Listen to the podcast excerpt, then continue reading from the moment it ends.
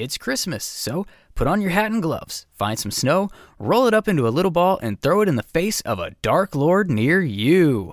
Today, we're channeling all the Fred and George energy before getting into some eh, heavier topics, like Dumbledore putting a deathly hallow into the hands of a child, which you know he did intending him to find the Mirror of Erised, right?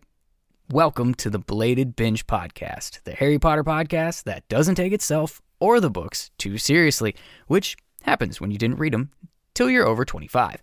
I'm Zach, and that's exactly when I read this series. Today, we're headed into chapters 12 and 13 of Harry Potter and the Sorcerer's or Philosopher's Stone, the Mirror of Erised, and Nicolas Flamel.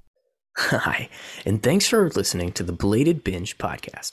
Before we get into today's episode, I have two exciting updates to share that came after the recording of this episode. First, Belated Binge now has a fancy pants website. Of course, you can go there on belatedbinge.com. You'll be able to find all of the episodes of the podcast, which also now have video versions on the episode pages of the website as well. These full video versions are also on YouTube now. You can find all the shorter videos that have been posted there. Those are on the website. Links to social media are on the website. Links to support the show on Patreon and Anchor are on the website. But even more exciting than that, you can now engage with the show directly by leaving a voicemail right on the website. Just click the tab on the right hand side of the page to send a voicemail and have a chance of it being played on the show ask me a question, share your opinion, maybe a theory on a recent topic, or just let me know how you're liking the podcast. I want to hear from you. Literally. Second, if you're a Spotify user, you can now watch Belated Binge on Spotify. Yes, watch. This podcast has officially become an eligible video podcast or vodcast, I think is what the kids are calling it. You'll still have the audio version of the episode as normal, working on some updates for that too. But Spotify users now have a choice to listen or watch each week. This is super new for me, so I may be trying some different things and asking for some opinion and uh, feedback along the way on the video side of things. When you see these, as well as the versions on YouTube, you may notice that many of the intros don't have video. Don't panic, don't adjust your screen settings because of the way that I was shooting for YouTube before, I just wasn't turning my camera on for the intros of the podcast. Uh, in most cases, this is only going to last a minute or two, and then the camera is going to come on for the play by play segment. Like I said, the audio version will still be there. You may see two versions uploaded in some cases. The videos on YouTube will still be there. This is just another way that Spotify users can engage with the show. And I know some of you may have recently switched to another platform, and that's totally fine. Whenever I hear of opportunities for other platforms to support video, I'll be trying that too. Now, let's get you to the episode that you came here for. The Belated Binge Podcast.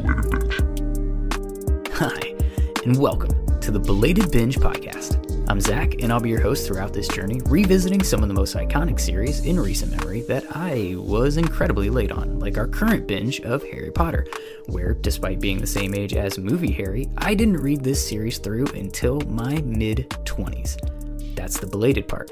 But after finally coming around, these books are one of my favorite forms of entertainment, so we're to go chapter or two at a time discussing world building, character development, plot holes, we'll foreshadow, we'll theorize, and we'll give away meaningless awards. That's the binge part. Together, they make the belated binge, and today we continue our reread of the Harry Potter series with chapters 12 and 13 of Sorcerer's or Philosopher's Stone, The Mirror of Erised, and Nicolas Flamel. And as usual, we'll start with the play by play. But first, this podcast will have spoilers. We dissect what's happening in the chapters and see how it impacts the greater story. If you haven't read these things by now, you're even later than I was.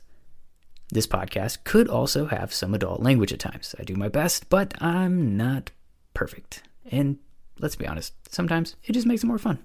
Some announcements before we jump into. In case you missed it, I was a guest host on First Year's podcast earlier this week. First Year's is geared toward adult first time readers of the series. So if you missed that, we were talking Order of the Phoenix chapters 10 and 11, and I had a blast, so much so that Sarah, the host of First Years, is going to join us here next week. And we've got some eventful chapters to talk about. That being said, to catch you up from last week, Quirrell led a troll in the castle. Snape stopped him from reaching our climax early. Then he tried to murder our main character in front of the whole school. Snape slowed him down. Hermione caught Snape on fire, and all was well. Dumbledore let Quirrell keep teaching because master plan. This week, we pick back up with chapters 12 and 13 and start with our play by play. Play by play. As a reminder, the play by play segment of the Belated Binge podcast is where we recap the chapter or chapters that we read. This week, The Mirror of Erised begins with snow, and apparently a ton of it. And one of my favorite for like throwaway moments in this entire book happens on the first page. The Weasley twins were punished for bewitching snowballs to follow Quirrell around and bounce off the back of his turban. Fred and George pelting Voldemort in the face with snowballs. Yes, this is hilarious. Yes, Voldemort is a parasite at this point and not exactly at full strength. He's probably more like what Uh, I don't know, 10% of himself, you could argue he's not in a position to defend himself. But that didn't stop him from being able to strap himself to the back of a dude's head. I believe in the final villain exposition scene that we have to have at the end of the book, Quirrell mentioned being punished or something by Voldemort, his his master. So he's not exactly a passive bystander in Quirrell's life.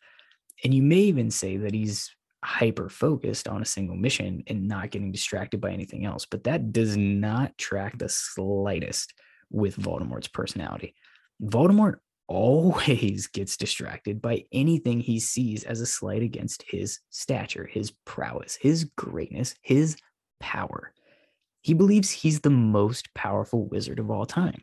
He spent his entire life trying to prove how special he was and doing so through his control and physical domination over those he feels are inferior to him, which is everyone. And those who defy him, they must die. Like John Tucker. Whoever that is, I didn't watch the movie. Probably a dated reference. Now, I'm not advocating for him to kill the twins here we have enough emotional turmoil with them later in the books and we love the twins but i see no believable scenario that in this world with this particular bad guy that he would let getting repeatedly bashed in the face with snowballs just slide without punishment. And that punishment would likely be severe. Remember the flashback to when he killed the potters? He considered killing a kid for simply looking at him How's he taking this? Seems like a fumble candidate to me. And that's the first page of the chapter. So let's let's just move on, shall we? And I promise not to go on a total rant for every single page or try at least. It's almost Christmas. Harry's decided that he's going to stay at Hogwarts instead of going back to the Dursleys. Draco's a dick about it. Ron was staying too. Hagrid's decorating for the holiday, and Ron offers to help. Draco's a dick about it. Ron goes after Draco. Snape's a dick about it. And he takes points from Gryffindor, regardless of Hagrid's testimony of what went down. They chat with Hagrid about how they've tried to figure out the Nicolas Flamel clue, and he gets all rattled about it. And um, you know this is this is just funny because they haven't been able to find anything they keep searching books and books and books like hermione would do for any problem that she has and they're all about recent historically relevant wizards. It's the logical way to narrow down their research. The person must be alive and the person must be important. And since the wizarding world lacks googleus maximus they're stuck with a library full of books with information. Too bad nobody has had a sweet tooth during this because their answer is on a chocolate frog card. Granted, Hermione's parents would probably have to fill the cavity because this is where we learn their dentists. Speaking of seemingly nonsensical information, apparently there's time for games during all of this because Ron is teaching Harry wizard's chess. which is chess. But the pieces are alive. They kick each other's asses and they talk shit if you suck at it. This seems funny and useless, but we know better. Ron, the mini chess master, is going to come in handy later, sparking one of those funny theories from back in the day where people thought that Ron was just a time turner traveling Dumbledore sent himself back to help Harry. The red hair, the chess, the addiction to sweets. I can't remember what all else went into that theory, but whatever. It's funny. Harry has the best Christmas he's ever had. He actually gets presents. He's not at the Dursleys, and he's hanging out with his best friend and his future brothers in law. Brother in laws? I have six of them, and I still have no idea how to make that plural properly. Anyway, a few of the gifts are nice, and it's fun with the the Weasley sweater and uh, the um, the 50 cent piece from the Dursleys aside, everything just makes Harry feel happy. But there's one gift that really matters it's the invisibility cloak, which Ron is stoked about, saying that they're really rare, which is an understatement, of course. He has no idea that this is the invisibility cloak, rumored to have been fashioned from Death himself, passed down through generations of the Ignotus Peverell line. This is a deathly hallow, one of three objects to make the owner master of death. And Harry is an 11 year old boy who can't wait to sneak out to go to the library with this relic. But Zach, aren't you going to talk about who gave him the cloak? Of course, just not here. Patience, young grasshopper. We shall discuss the giver of such a wonderful gift in the scouting report of our episode. For now, we're going to the library. But first, we have to have dinner, and the teachers have to get drunk. And it it's got to be weird and also kind of hilarious to be a kid at Hogwarts when the teachers who have let's face it, they've dealt with hundreds of kids for the past 4 months. They're ready to have a drink and get a break this is like when you realize that there are third grade teachers out there right now with a joint in their desk drawer counting down the minutes until recess. But the trip to the restricted section of the library does not go as planned, and Harry's chased out of there to avoid capture from Filch, who he hears reporting to Snape about how he was asked to come to Snape if anyone was wandering around at night of course, this seems like Snape is just being overzealous and maybe even trying to catch Harry in particular at something during the holidays when he's one of the very students still there. But when we, but we don't know, what am I trying to say? We don't know when this order was given. And while, of course, it would be perfectly fitting and within Snape's character for this to be all about Harry, Snape hates Harry Snape knew Harry's dad and friends were always sneaking around. He sees nothing but a carbon copy of his worst childhood enemy when he looks at Harry. That's why he hates him, and he obviously expects him to be the exact same as James. He could have made this request to Filch, hoping to catch Harry in something, and nobody would bat an eye. And in the back of his mind, he probably does hope that he's able to do this. But that's not why he gave Filch this order to come to him if anyone is out sneaking around the castle at night. He's not the head hall monitor at Hogwarts, as far as we know, although he probably could be because he's always patrolling the halls at night, sparking another one of those fun theories where people say that Snape was a vampire. That one's probably got more legs than the time traveling Dumbledore being Ron, but we're not going down those rabbit holes right now. Um, no, this is a special side deal with Filch in an effort to catch Quirrell. Dumbledore has clearly put Snape on the Quirrell-to-Mort duty this year. He knows what's going on. And rather than remove Quirrell from the school, he's decided to keep him teaching children and put Snape on his tail. Nobody ever said that the master plan was ethical. But if you want to hear more of my thoughts on why you should listen to last week's bonus episode, Trolling Dumbledore, available to all star level patrons on Patreon. Scooby Doo mystery sneaking around nonsense lands Harry in an empty classroom. empty except for a giant mirror in the center of it. The mirror of Erised, spelled backwards, desire. Harry stood in front of the mirror and he saw his family. That's it. I'd like to have some kind of clever, sarcastically funny remark to lighten this moment, but there isn't one. This is an 11 year old kid. He hasn't seen as much as a picture of his parents. It actually takes him a moment to figure out who was in the mirror looking back at him. Not just because, you know, holy shit, who else is in the room with me, but because he doesn't even know what his parents look like. He was a year old when they were killed. How many memories do you have from being a year old? It really is unfortunate that his couple of dream flashes never had a snapshot of either of his parents in him, not visually, anyway.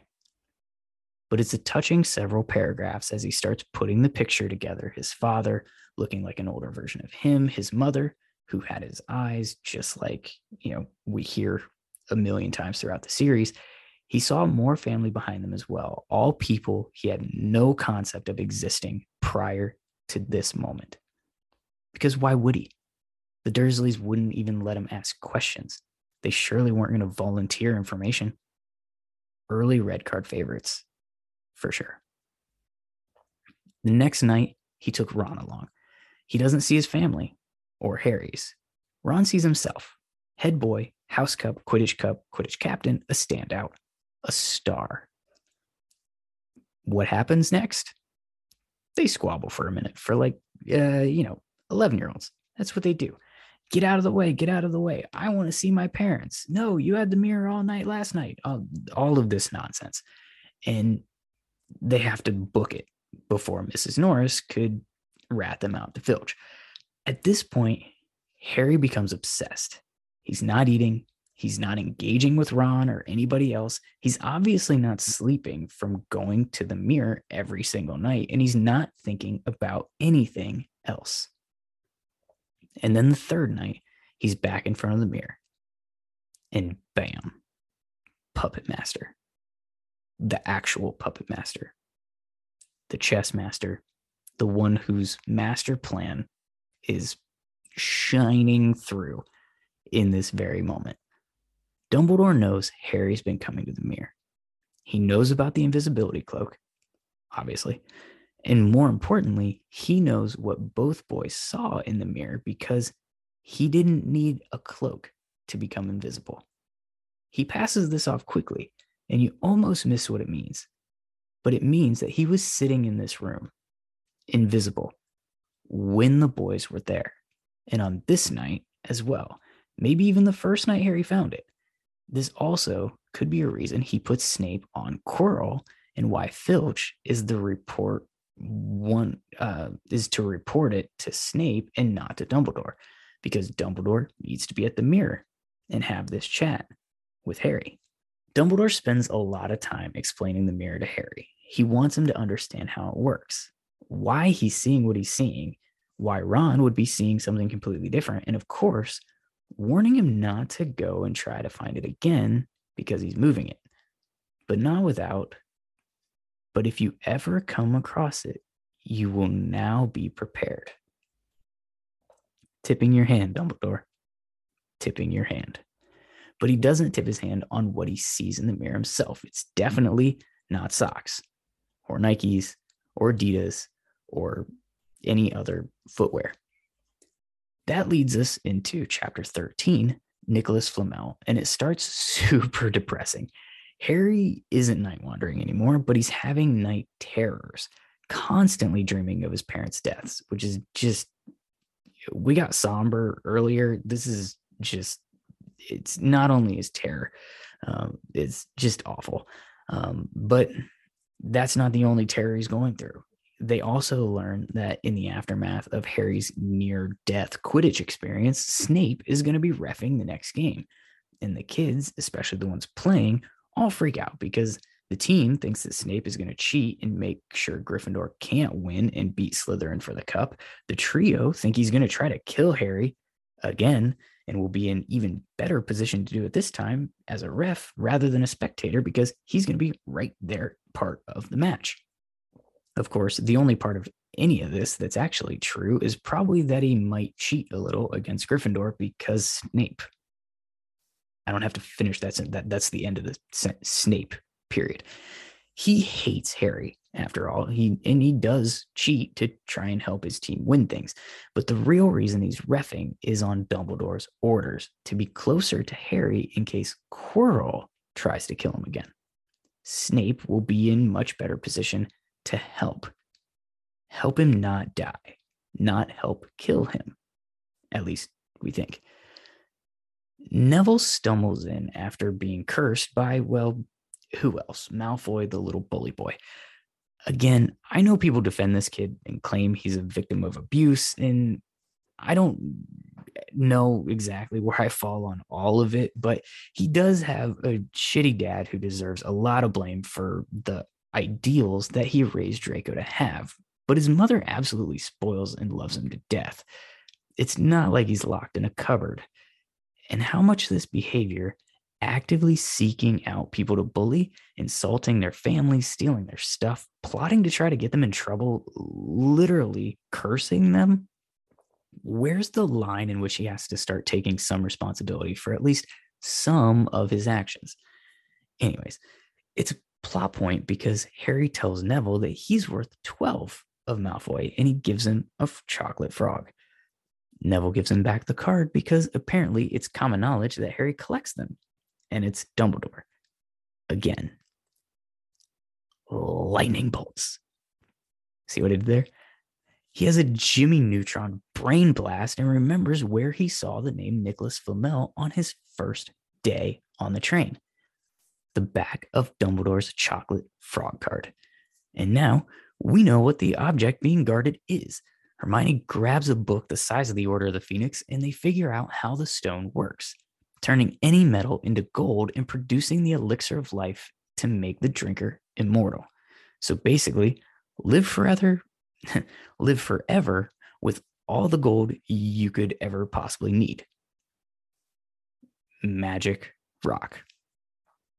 And this is why they couldn't find him before in the books that they were reading about that had, you know, acclaim from the research, recent Wizards of the Age, which Ron astutely points out that Nicolas Flamel is 665. So now we all have our plot points for the climax of the book, and we just have to find out what trigger is going to set it all into motion. So now it's Quidditch time, and we get a rare glimpse from the stands again this time to hear more Malfoy bullying and for Ron and Neville to go two on three fisticuffs with Draco and his goons. Ron on Malfoy, Neville on Crabbe and Goyle. Because badass. Uh, at the same time, Harry grabs the snitch in record time, probably at the same moment that Neville gets knocked out. Everyone is stoked except for Snape and the Slytherins, of course, and even Dumbledore was there to congratulate Harry and his quote again is super telling. Glad to see you haven't been brooding about that mirror. Been keeping busy. Excellent. He knows that Harry's been trying to put together the Nicolas Flamel mystery. That's how he's been keeping busy. And Dumbledore thinks it's excellent because that's exactly what he wants Harry to be doing. The master plan is in full swing. He's been making sure Harry gets clues along the way and has access to the tools he needs to riddle it all out. See what I did that time? Speaking of clues, Harry follows Snape to the forest where he's threatening Quirrell. Harry obviously misinterprets this as Snape trying to get Quirrell to help him get past Fluffy, not that Snape is the one taunting him about, you know, knowing that Quirrell is trying to get past Fluffy. And it also leaves Harry thinking that there are other enchantments guarding the stone, which is correct. His inst- instincts here are pretty spot on. He's just got the wrong bad guy. And that's the chapter, leading us into our scouting report. Scouting Report. If you're new to the podcast or watching on YouTube, or just need a reminder, the scouting report segment of the Belated Binge podcast is where we pick one character from the chapter or the chapters that we read, and we really dive into them and kind of shine the spotlight on them.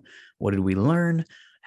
How are they acting? How do does their behavior in the current chapters really um, influence where the character is going? And today we're going to talk about Dumbledore. We learn a lot about Dumbledore in this chapter, particularly how he's guiding Harry to the showdown at the end of this book. And it all starts with the invisibility cloak. I promised we would talk about it. Now we are.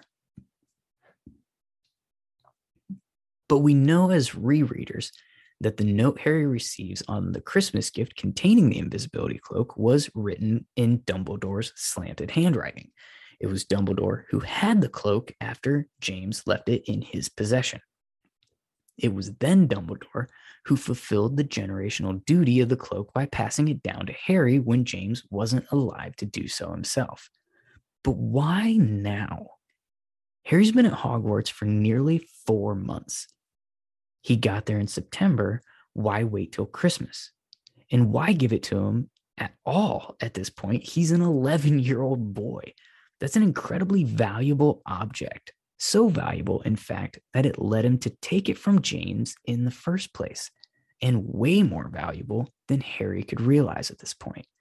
So, not only is this kid definitely going to use it for some silly excursions and doing kid stuff in the school that you run, but he's probably going to be more careless than he should be with it given its value, which proves true in the very next chapter that we're going to read. Well, let's talk about all of that stuff, starting with why he took it from James in the first place. James and Lily weren't hiding.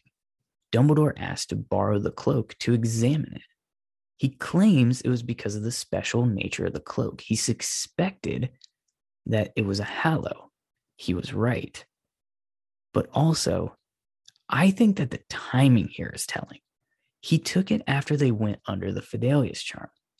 He'd known of the cloak for years at that point, but I think he chose that moment to avoid the potential that James would sneak out of the safety of the Fidelius charm on their house and put himself in unnecessary danger. Lily's letter that we later read in the final book tells us about how James was going stir crazy in that house and that he couldn't even sneak out under the cloak because Dumbledore had it.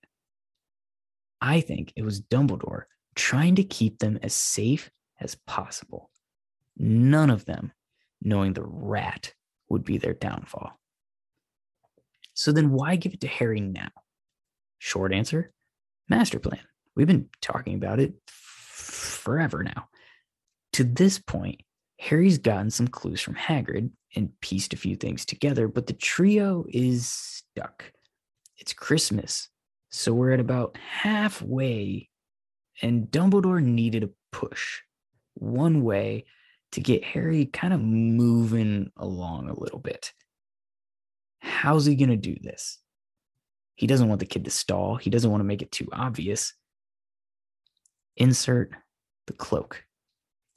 It gives Harry means of investigating in a more stealthy manner. It also gives him a way to get to the mirror that Dumbledore almost definitely planted with the intent of Harry finding it. Why else would he be hiding out, waiting for him? But also, the timing isn't accidental. At Christmas, almost nobody is going to be in the castle, which means Harry's more likely to use the cloak and he's less likely to run into anybody while he's doing it. It's the perfect time for, you know, a little test run and for Dumbledore to plant some much needed information while there's less likelihood of interference. Dumbledore's spinning a lot of plates and he's putting a lot of effort and pressure into an 11 year old boy. But he's grooming him to basically be the savior of the wizarding world. One tool that can help him do that is one of three Deathly Hallows that he's giving to Harry right now. Let's do some foreshadowing. Four. All right, so the foreshadow segment on the Belated Binge podcast is just what it sounds like. We take four things that foreshadow something to come later in the series, and I just share my favorite four from each chapter or chapters that we read in for the episode. So, uh, the four things that we're going with this week number one, Ron teaching Harry wizard's chess. This comes back in a big way at the end of this book, and this is the obstacle that Prof. McGee puts in place to protect the stone. Probably not a big surprise that it's some sort of a competition with her. Uh, they have to play a giant game of wizard chess and be the pieces. So you have to win the chess match and not die as a chess piece along the way. Or, as Ron will do, sacrifice yourself and hopefully not die along the way. The second thing that we want to foreshadow this week is Harry receiving the invisibility cloak. Foreshadowing, well, pretty much everything. He uses this thing to sneak around in every single book. It saves his ass on multiple occasions. It turns out to be one of three Deathly Hallows, moving him very, well, at least at this point, uh, 33% of the way closer to becoming master of death and he eventually unites all three of them and fulfills that um, title if you will. And it all starts with dumbledore giving him back his father's invisibility cloak as a christmas present when he's 11 the third thing that we're going to foreshadow in this week's episode is dumbledore teaching harry how the mirror of erised works and specifically his quote about if Harry ever does find it again, he'll be prepared. Not prepared for how to interpret it, prepared for how to use it to get the sorcerer's or philosopher's stone and save the day. Think about how stuck Harry would be in that chamber when he comes face to face to face with Quirrell, uh, Quirrell Let's just put those two together if he was standing in front of that mirror, he would be just as confused as Quirrell, right? He wouldn't recognize what was happening in the mirror. He wouldn't know uh, how it worked, and he wouldn't have had this this past experience with the mirror to draw back on. And uh, maybe as I'm talking through this, maybe it would have still worked out the same way. He would just be incredibly confused as to why he was seeing himself with, you know, now a big bulge in his pocket. Hey, um, the stone, just just the one stone. Um, although he does show stones getting to that point, uh, we're going way down the rails. So, I mean, maybe it would work out the same, but I do think that this is Dumbledore really, really planting that seed of recognition uh, into Harry of what to expect if he were to come across a stone again, because he knows that that is the ultimate goal to put Harry back in front of this stone and ultimately retrieve said stone and keep it away from Voldemort. Anyway, the fourth thing that we want to talk about this week in the foreshadow segment is a quote You're worth 12 of Malfoy. This is Harry encouraging Neville about being proud, you know, to be a Gryffindor and ultimately having some confidence to stand up for himself when he's getting bullied. And reminding him what the trait of being a Gryffindor truly is bravery.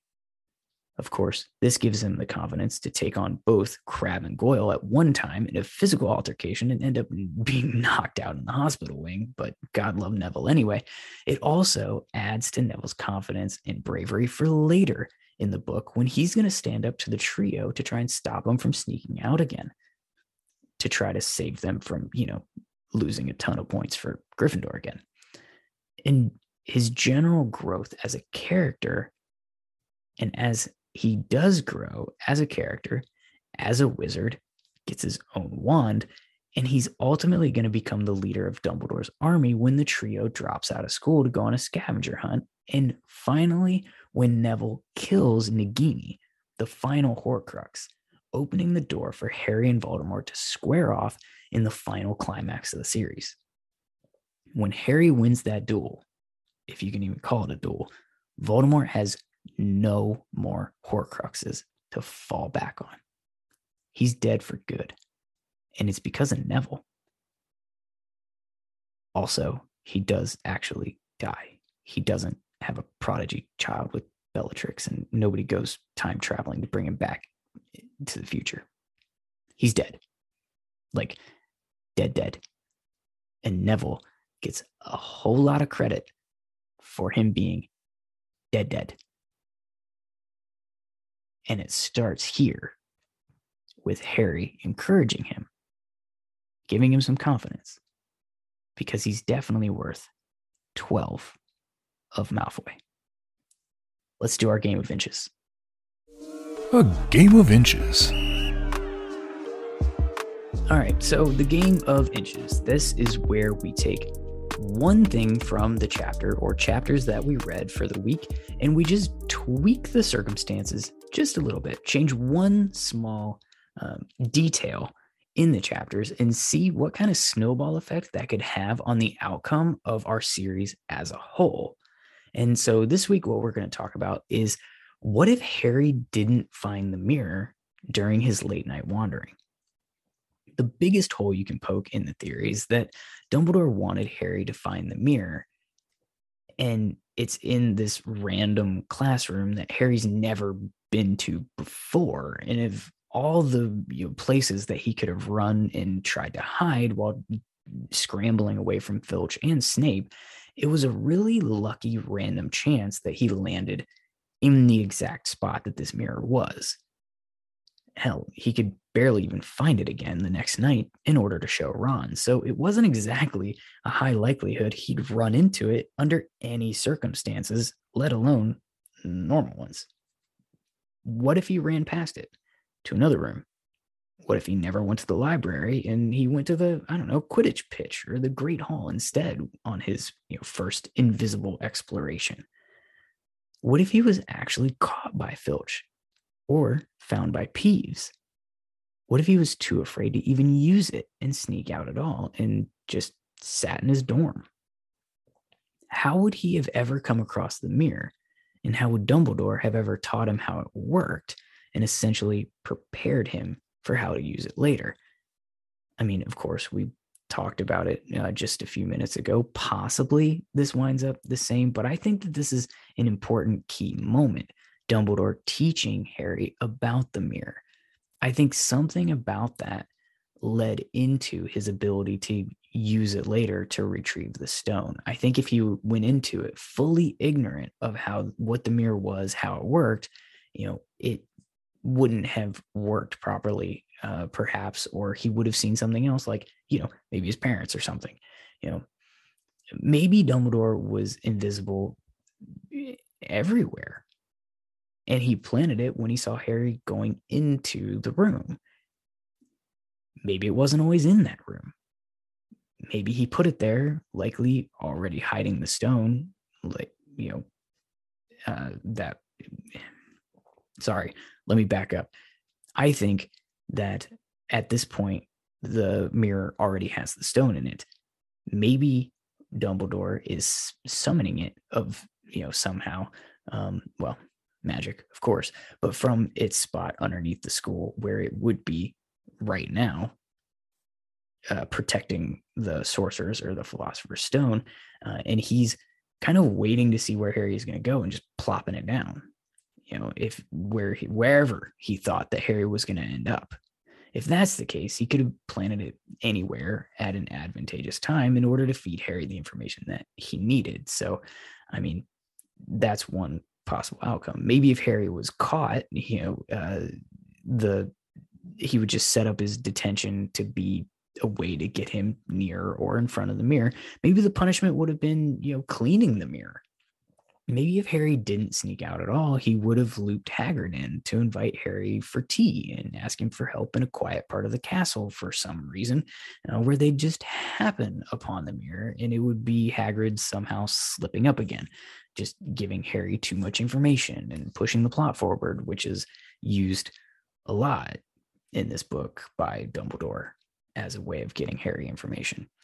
But no matter what, we have to believe that it was no accident that Dumbledore got Harry to the mirror. His language was just too telling during their interactions in these chapters to believe that he's not leading Harry along this quest. And this piece of the puzzle is needed for Harry to reach the end goal. So it's fun for me to just speculate on what would be other ways that he could get the mirror in front of Harry or you know get Harry in front of the mirror. I don't um I if you wanted to really have some have some fun with it, we could do off the cuff a few things that are just comical. Um I think we're led to believe that the uh, the dorms in Gryffindor Tower have you know some sort of um you know place for them to store their clothes or something. What if Harry went to open his trunk and just pow mirror um, or he's you know going uh, to the bathroom and he goes to wash his hands and the mirror that he looks up into is the mirror of Erised and all of a sudden he's surrounded by his closest family that he n- never met in a bathroom. Maybe moaning myrtle would be there and it'd be a party i don't know. Uh, where else could they could he have possibly forced the mirror in front of Harry uh, in a way that would be seemingly organic. Put it in front of his locker in the locker room for uh, Quidditch. I don't know. I'm at this point. I'm just riffing about other ways that uh, Dumbledore could have got the mirror in front of Harry. Um, it's interesting because it does seem incredibly random to have the mirror otherwise just sitting in the middle of an empty classroom like it's just always there. I don't buy that for a second. Let's give away some meaningless awards before we get out of here. All right, here we go. So, uh, if you're new to the podcast uh, or just need a reminder, again, the meaningless awards segment each week we give away three awards to uh, two go to characters in the story um, the third one is up for interpretation. This could go to a character, it could go to the author, it could just go to the plot itself. Um, and that'll make more sense in just a minute. But first, this week, we are going to start with the winner of our episode uh, in getting awarded the game ball. The game ball.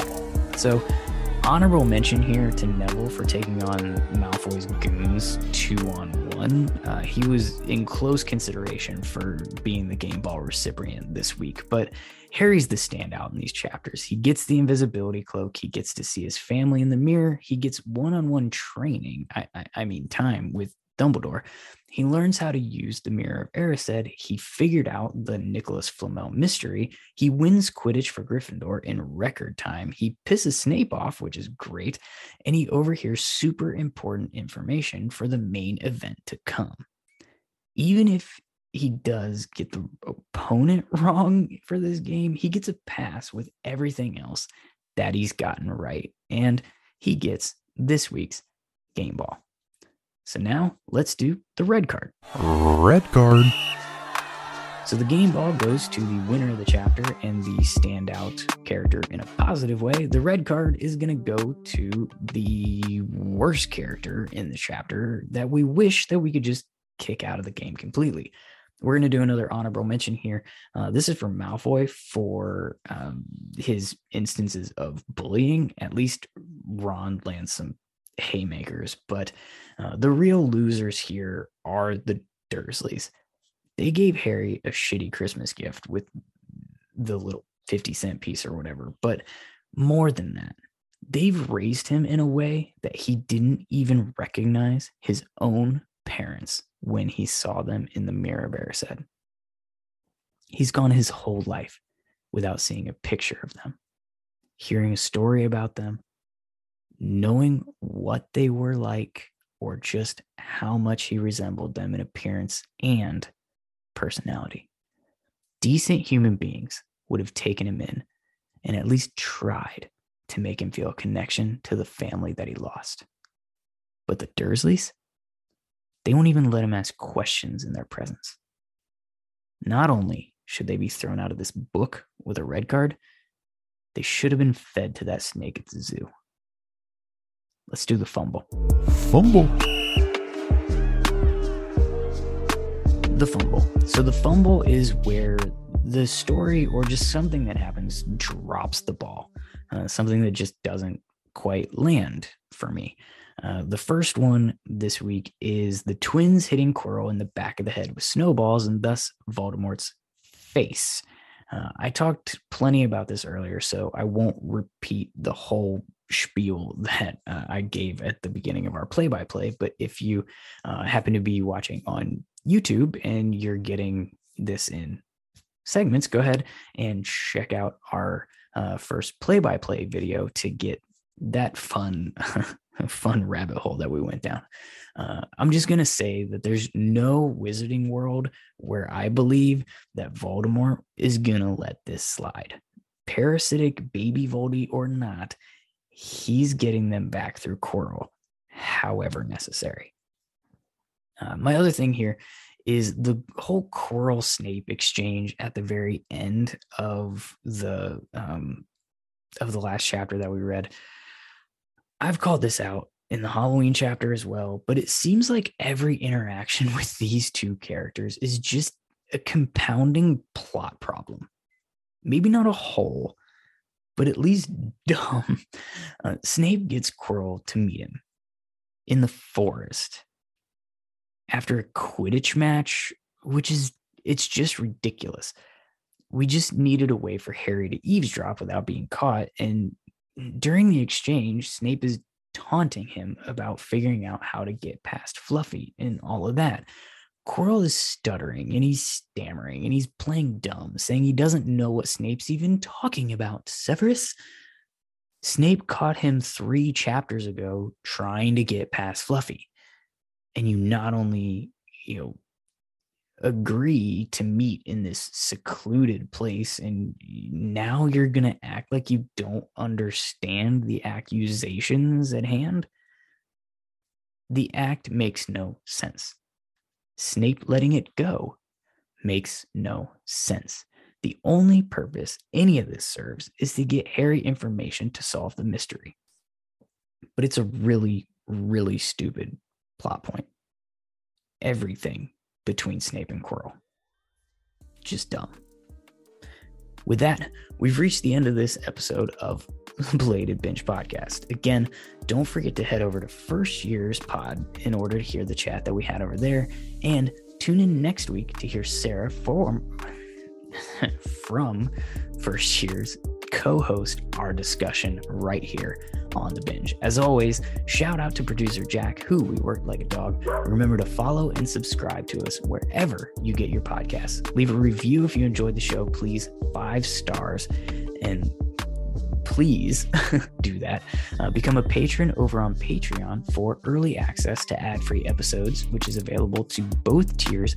And reminder that those on the All Star level also receive exclusive content. There's a link in the show notes as well as for social media, uh, which is Belated Binge on Twitter, Facebook, and Instagram. And the show segments are available on YouTube. Finally, you can also join the discussion by emailing belatedbinge at gmail. If you're reading along, next week we're going to do chapters 14 and 15 of Sorcerer's or Philosopher's Stone with Sarah from First Year's Pod. Otherwise, we'll see you next time on the Belated Binge podcast.